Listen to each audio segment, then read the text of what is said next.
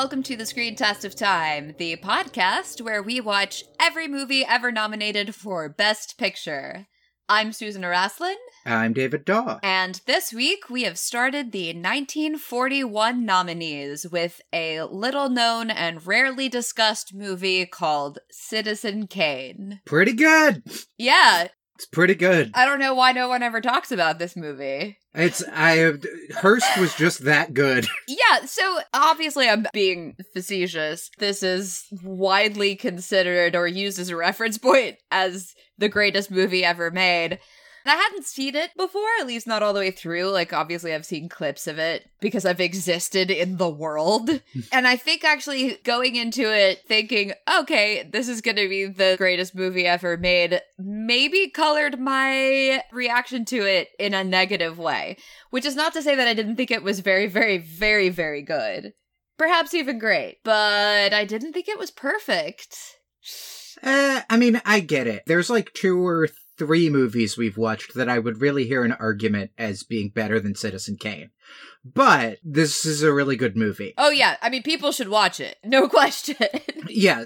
I don't think we've had a movie look like this before. We've had movies with like really good cinematography that have done sort of pieces of this, but there's just stuff in this like that very first well, scene that isn't part of the newsreel. The just darkened, smoky room scene where they're talking about the newsreel is like, Jesus Christ.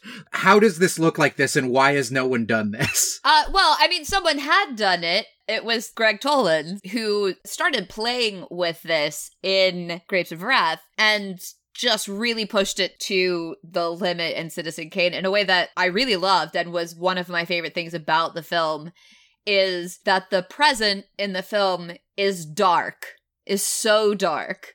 And the flashbacks are where light comes in. And as we get closer to the present in the flashbacks, the darker it gets. But nothing is ever quite as in shadow as the present. And I thought that that was a really interesting choice because the way that you think about memory is that things are sort of not as crisp and clear as what you're viewing in your current circumstances.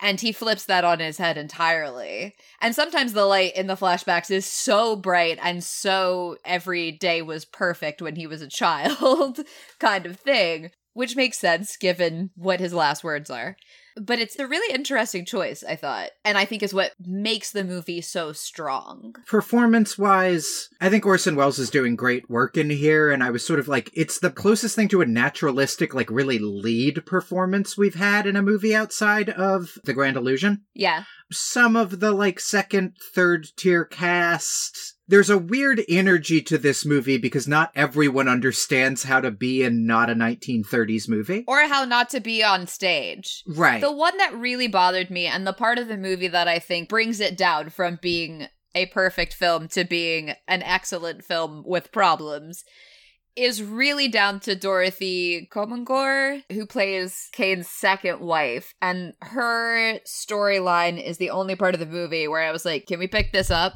I don't care about this. Oh, I don't know. I love her storyline. Ugh, and I thought she was awful. I don't know. She was so over the top. Well, I mean, here's the thing. Most of the time when you're seeing her, especially in the present, she has been driven to be performative to the point where it's literally driven her crazy. Her parts in the present I don't dislike actually because I agree with you that she's kind of like lost her shit and that being performative has become so much a habit that she doesn't have any sort of contact with authenticity anymore. It's that uh, there's not a real development for me there that she starts out that way when we first meet her. I think you're right in the sense that I think her weakest scene in the movie is the one that chronologically takes place first, is her scene meeting Kane. Yeah. By far her weakest scene, and it's just a weird scene in this movie. I think they're going for like the vicissitudes of fate. If it weren't for this one thing, if it weren't for X, they never would have. But instead, it's just such a bunch of weird details. And she's coming in with this romantic comedy energy to Citizen Kane. It just feels very strange. Then she really doesn't have a lot to do in the big con. God, should we? Do we need to do the plot of Citizen Kane?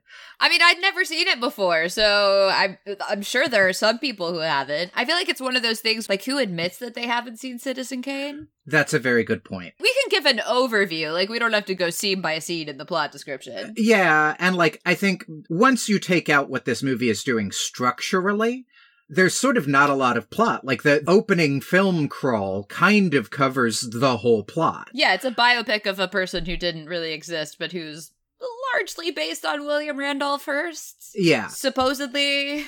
to the point where whenever I watch Citizen Kane, I always kind of forget that, like, it is so wild that Hearst lost his absolute shit at this movie because this is kind of a kinder portrait than William Randolph Hearst deserves. Uh, that's really fair. There's like a grand tragedy to Kane. There is this feeling in Kane of like greatness grasped but not quite held, and then he just slips into being this sort of selfish asshole because he just can't quite grasp actually losing something as part of an exchange. Whereas William Randolph Hearst didn't really much ever try to figure out how to do an exchange for the common man. let alone fail at it. Right. But the general plot is pretty much Hearst's life, born to a family that strikes it rich in the 19th century. He decides to take the family fortune and to become a newspaperman, owns just this huge media conglomerate, tries to go into politics, fails because of an affair, loses his first wife in a car accident that weirdly, I always forget that it's not really covered outside of the opening news crawl. They like just don't talk about it. Right. But his first wife and his son die in a car accident after they're estranged from Kane. Kane sort of spends the next couple of years trying to make his second wife into an opera star. That doesn't happen, and he slowly fades from relevance loses a lot of money in the depression, but also has enough money to still own a fucking castle. Oh, I think castle is like understating it. Uh, y- yeah. I mean, he has like almost his own private city with a totally ridiculous palace. Right. And like a zoo. Yeah. With two of each animal? Yeah, it's wild. And almost all of the stuff about Xanadu is just straight up based on Hearst's the private zoo was an actual thing at Hearst Castle in like the middle of California. But point is, he goes into isolation, becomes more and more withdrawn until you get to the well, what is the beginning of the movie, which is his death, where he is holding a snow globe, drops the snow globe, and whispers Rosebud, and then I feel like one of the things that really is hard on this movie, screen test of time wise, is like everyone knows the twist, right? Like everyone knows Rosebud is the sled.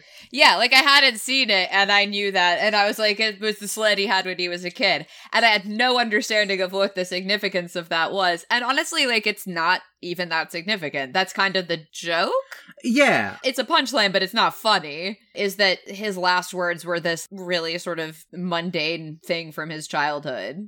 Right. It is weird that it is kind of remembered as firmly as a twist as it is, because there is that big speech by the newspaper guy of just like, yeah, there's never one thing. This whole quest to figure out what Rosebud is which is the framing device where you kind of keep having these nesting flashbacks from different points of view, is that a reporter has been assigned to figure out what Kane's last words meant on the theory that it'll give the story an extra oomph and really sum the guy up. And he, at the end of the film, gives a really lovely speech wandering through an absolutely absurd set in a fantastic tracking shot about how, like, there's never one thing. There's not one thing for a guy or a human being, basically, that unlocks their whole shit. Right. Everyone's life is a collection of a bunch of stuff, like this giant pile of bric-a-brac we are wandering through thematically for this scene. Yeah, one of the things that is so strong in this film actually is uh, the wandering through the bric-a-brac is perhaps the best example of it. That Welles came from the theater, that that was really his love, And that, unlike a lot of earlier films we've seen that were directed by people who were taking their influence from theater and therefore were like, just put the camera straight ahead and shoot the scene he really seemed to say, what can we do in this medium that's not possible on stage? And let that inform it in such a beautiful way. And that tracking shot is one thing where, like, you could throw all of that stuff on stage, but the audience is still only going to see it straight ahead. And this gives you the opportunity to walk through it while the junk collectors are burning stuff in his home that's not worth anything. You know, they're like, ah, that's junk, just throw it away. We don't need to sell it or whatever they're going to do with it. And that grand shot that is cluttered with minutia is such a thing that you could not do on stage. It was amazing. I feel like this is the most widely known filming of Citizen Kane anecdote is the cutting a hole in the floor bit. Right. But there is so much low angle shit in this movie, and all of it feels theatrical in this sense of having a real experience of sitting in the audience and looking at the stage that Welles wants this feeling of this is this very big thing you are a small person that is privy to. Yeah, exactly. He's recreating the experience, the emotional experience of live theater without the structure of live theater. I mean, it's really, truly incredible. The number of times that the scale of whatever it is that you're seeing seems so tall, like specifically tall, which is the experience that you have if you're in a big theater sitting down in the audience and the stage is above you. Is really just incredible. And there is no way to overstate Gregg Toland's genius in this movie. I mean, the cinematography is just unreal and uh, I could probably go on about it for an hour, and I don't know enough really about cinematography to say anything other than, my god, it's amazing. the lighting, also the sound editing for this film is the first time ever we've been doing this project where I noticed the sound editing because it was good. and it actually was incredible. It was so much a jump from good to holy shit, the Academy needs to establish an award for this, but also, like, who else would you possibly nominate? right. This is not the first film we've had where people talk over each other, but it is the first film where people intentionally talk over each other for a good bit of the film, and the sound mixing makes sure that you are hearing the person you are intended to hear when more than one person is talking at once. Yes. The other moment that I thought has been just really kneecapped by the screen test of time is the very first flashback to the small cabin and the like childhood where he's on the sled has such a flashback musical cue. Mm-hmm. And we haven't really had a flashback music cue before. That's definitely one of the moments that popped out for me. At this point, of course, everybody does it to the point where we had to stop doing it again because it's so cliched. I think the first time I watched this, when I watched it in high school, I had a feeling very similar to sort of what you're describing of like, this is very, very good, but it's not quite great. And I think the reason it's not quite great is that there's just been this intervening period where all the stuff that is really impressive about this has been done again in other movies that don't quite have the handicaps this movie has. That's definitely true. I would say that, and I'm always the one who's hammering on about, well, we have to look at it from a screen test of time perspective. And I think that's true. And I think, you know, I've been influenced now by 13 other years of cinema that came before. But the fact that so much of this film is the first time that we've seen things that now are standards, I mean, it raises the bar for all film forever.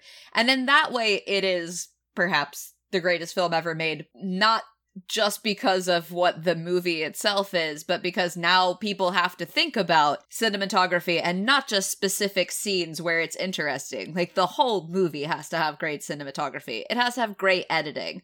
The sound design has to be great the music has to be great, or else it's just not living up to this bar. Yeah. To, to hop back to sound design really quickly, actually, one of the things that was so impressive to me, and the one where I was like, holy shit, this movie has completely changed the game, is during the section of the film that is about Susan Kane's career and she's trying to become an opera singer and the way that they structure this specific montage scene where you have a number of different notices in newspapers about her performances or upcoming performances there is this cacophony of multiple soprano arias that are happening at the same time that are overlaying but it starts with one and then adds another as each newspaper image is superimposed over a performance which eventually starts to sound like hell is opening up. It doesn't clash in a way that is just, oh, well, we layered everything on top of each other. It comes together in this really intentionally discordant way that I realize I'm the sound nerd on the podcast. but it was it was like unreal. Like I shouted at the screen because I was so excited about it. no, and like I uh, that is why I was so resistant even though I agree that especially at the start of the timeline of her performance, not the start of her performance in the film, that Susan Kane is kind of the most grating, most kind of taking me out of it thing, but there's so much stuff in her section like that like those huge tracking shots into the rafters of the opera house that are just like, God, I would not lose this for the world. It genuinely is some of the most amazing stuff I've still seen.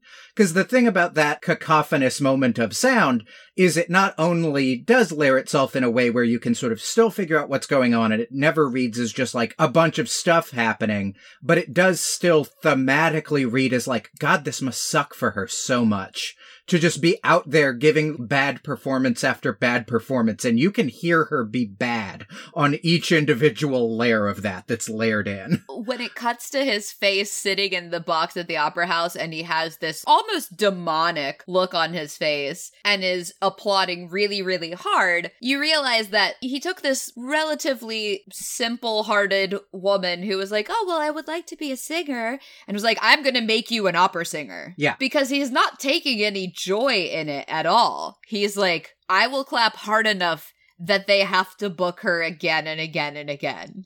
That he's so clearly doing it for nobody but him, and that he is so clearly doing it to keep up this story he has told himself of why he became involved with this woman. Right. He won't admit to himself that, uh, even if we didn't have an affair, an aff- affair because the Hays Code, he went up to that room with the intention of sleeping with a woman besides his wife because he was attracted to her and had tried to make it this marriage of the mind so that he could still think of himself as a guy that wouldn't do that. Yeah. God, this movie's good. Yeah, I mean, really, I think what my problems are with that section are I don't love her performance, and I do think that Oh, this is tricky. So, like, as far as storytelling goes and the pacing of the story, it feels like it goes on both for too long and like we don't really get enough of her perspective in it, despite the fact that she's in the present telling the story to the reporters who are trying to figure out what Rosebud means.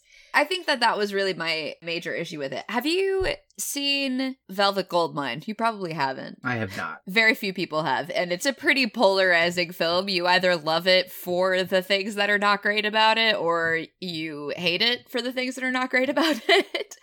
But it uses the exact structure of Citizen Kane. There's this pop star who is basically David Bowie, who has disappeared, and there's a reporter who was one of his biggest fans when he was like a teenager, who is doing a story on what happened to him, where did he go, and is interviewing all of these people in his life. And one of the people that he interviews is the pop star's ex wife, like his first wife, played by Toni Collette, who is absolutely phenomenal you see the development of her into this very performative character that she is in the present from being basically sort of a groupie who wanted to be famous herself. And I was comparing it backward to that and going, well, that's the one thing about Velvet Goldmine, which is in no way on the level of Citizen Kane, that actually got it better. But it's just the story part. As far as the Susan parts in this that are not necessarily narrative drivers, there's some really incredible stuff in here. I agree with you in the sense that that is the only section of the movie where people essentially tell you the same event twice. Yeah. Is the section from Jebediah's point of view of that being like the last time he saw Kane and Kane fires him. And then her point of view of why is Kane still sticking up for this guy that wrote this terrible review of me? We know, of course, that Kane actually wrote the terrible review of her, that Jebediah was too drunk to do it. Yes. I think that is the moment where the screen test of time has been hardest on the film in that this is now such a basic thing. This idea of we're going to revisit the same event, but you're going to have a completely different point of view on it. Mm-hmm. But in this movie, it's like, do you get it?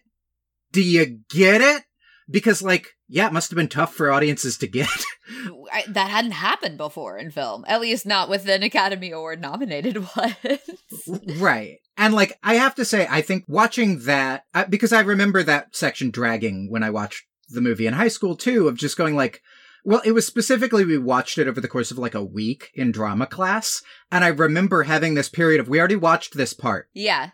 And then like, oh no, we didn't. Actually, this is a different thing. It just feels like we already watched this part. Watching it a second time, it is very subtle relatively camera work stuff about being in Susan's point of view. And I do think in the end, this movie story wise does suffer that Susan is just kind of a rube. Yeah. She's just kind of too simple for this thing that she got thrown into. It would be stronger if she was a little bit smarter, but then also why would she stick around in this horrible thing for so long? Well, I mean, being the wife of maybe the richest man in the world, there are reasons. that yes, but like it, uh, God, it just seems like the one area of his life that is just never portrayed as Kane being a sympathetic human being for a single solitary second is his married life to his first or second wife. He just seems like an absolute everything you would not want in a husband monster from word one. yeah, because with his first wife, she's the political wife. He's married her because she is the niece of the current president. Do I have that right? Yes. Uh, she's based loosely on the wild child niece of Roosevelt. Alice. Yes. Oh, I could talk about Alice Roosevelt all day long. but the character in Citizen Kane is really nothing like Alice at all. She's very proper, she's very polite, and their relationship is so businesslike and so cold. And then his relationship with Susan is diametrically opposed. She's essentially a trophy. Like, look at my hot little thing that I'm going to try to make even hotter. Uh, so, yeah, I mean, in both ways, he seems absolutely disinterested in the humanity of his partner. I mean, one of the things that actually I think is really great about this film and which makes it, uh, again, a bar that everything else is going to have to clear from here on out.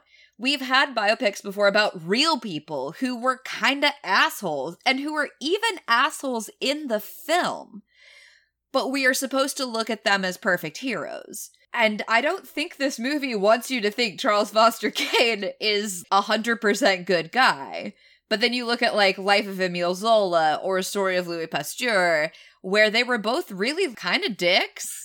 Not all the time, you know, but they had that whole spiky personality of a genius thing going on. And we're just supposed to go, yeah, but, you know, that's fine that they were kind of rude to their wife or whatever because they were brilliant and important. And this is like, mm, no, actually, sometimes if you're a genius at one thing, you're an absolute monster to human beings. And that's not actually okay. I think conversely, the thing this movie does remarkably is Kane is kind of the villain of this piece but the movie still takes the time to say he is interesting and good at things which is sort of just saying the same thing you're saying from the opposite point of view of just like there's some nuance to the guy, which sounds insane. The thing is, the screen test of time, the concept has not been super kind to this movie just because it's been so long since it came out and everyone knows it's really good and so has ripped it off. But the screen test of time, the project has been very kind to this movie because Jesus Christ, I have such a better conception of what a jump this movie is from the rest of the field when it came out. Oh, yeah. I think filmmaking wise, not necessarily storytelling wise, but how to make a film. This takes a jump that is so much further than anything else that we have seen before. In the way that Capra was jumping ahead in 35, and then we've still seen plenty of movies in the intervening five years of nominees that are not even to the level of It Happened One Night when we talk about staging a shot and developing characters and giving them complexity. If that jumped ahead five years, Citizen Kane feels like it jumped ahead 10. Yeah. One of the things that I just couldn't have imagined you know, because people always say like it was such a huge leap for filmmaking. And one of the things I couldn't imagine being true is so one of the things about 1941 is that it's the first time there was an Oscar nominated film where the protagonist was a complex figure who like kind of sucked but also had some decent qualities. Right. Right.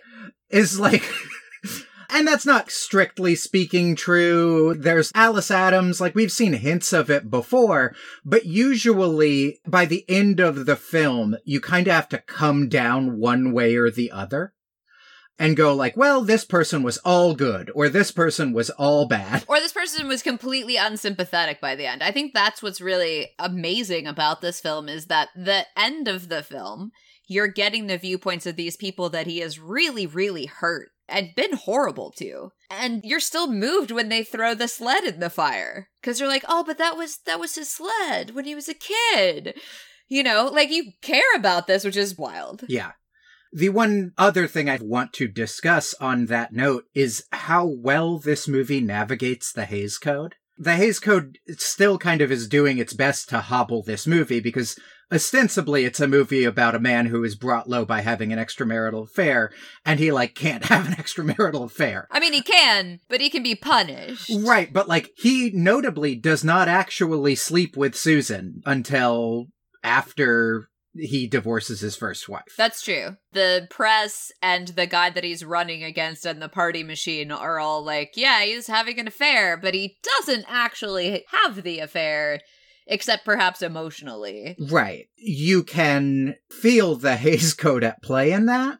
But I think this movie so ably navigates one, how clearly, yeah, he's definitely having an emotional affair. And two, there's this moment where he shuts the door and then she opens it back up and goes, I can't shut the door when there's a man in here.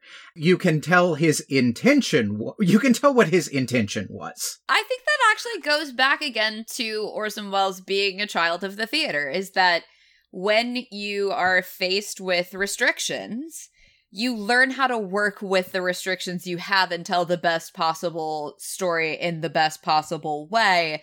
And that leads to creative things like that. You know, he wrote the screenplay. The only award that it won was Best Original Screenplay, which is wild.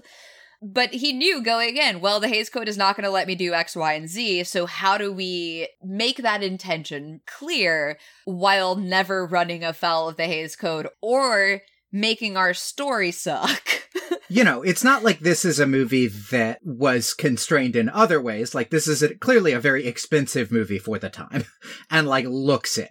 Not like the most expensive movie ever made or anything, but God, the sets in this movie and the scale of the sets in this movie are somebody who has been constrained by the theater going, how big can we make it? That's the flip side of being constrained by the theaters. You know how to work within limitations, but you also know how to exploit the hell out of any situation where you don't have them.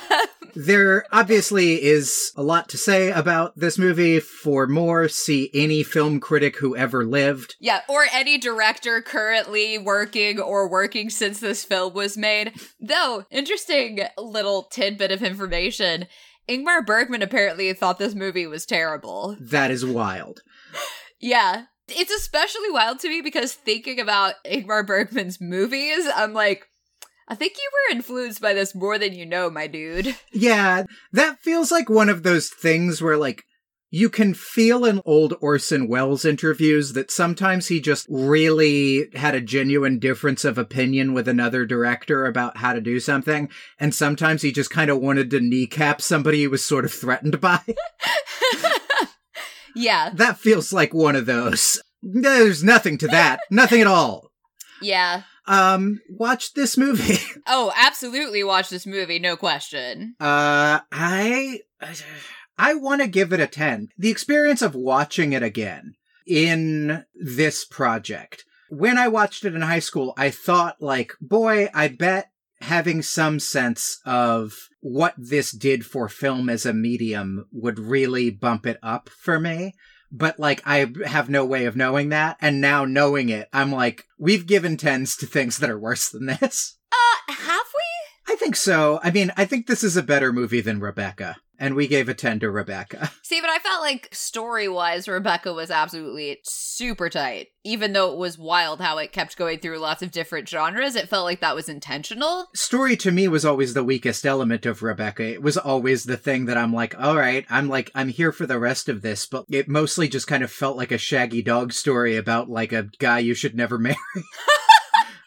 Well, I mean, this is also not not that. Uh, yeah, No, I mean it's not a Shaggy Dog story, but it is. It, it is in many ways a story about a guy you should never marry. I, I, I can I give it a nine point nine nine? yeah, I mean, I get it. I mean, and I was the one arguing we can't just fucking give out tens like candy, and we did give out three last year, right? Yeah, Yeah. my argument for that still stands, which is that all of these should be fucking tens, or else they shouldn't have been nominated. However, reality has not borne that out in any way. And it won't. Like, even going forward, it's not like a symptom of the 30s and 40s. There are movies that were nominated this year that I probably wouldn't give tens. I will say, the first time I watched this, I would be closer to a nine. The first time I watched this, this is a movie that is kind on a rewatch, which is not a thing you would expect. No, because particularly any movie that people are like, oh, it's the greatest film ever made, you're like, okay, I'm gonna sit down and get through it. Uh, this isn't that way. There is a real combination of, oh, this scene has another element to it that I really didn't pick up on the first time. And, oh, oh, we're getting to this part that made rewatching Citizen Kane actually really fun. Which is not to say that, like, when you watch it twice, you'll understand it's a 10. But, like, I think my score is being bumped up by this being a rewatch for me and me going, like, oh god, there was even more to Citizen Kane than I thought the first time I watched it. Well, I might watch it again. Just, you know, not this week. Yeah, uh, for sure. It is not a movie that I would, like, do worst idea of all time and watch over and over and over and over and over again. I mean, I think that it would actually be like, It would be significantly better than the worst idea of all time. yeah.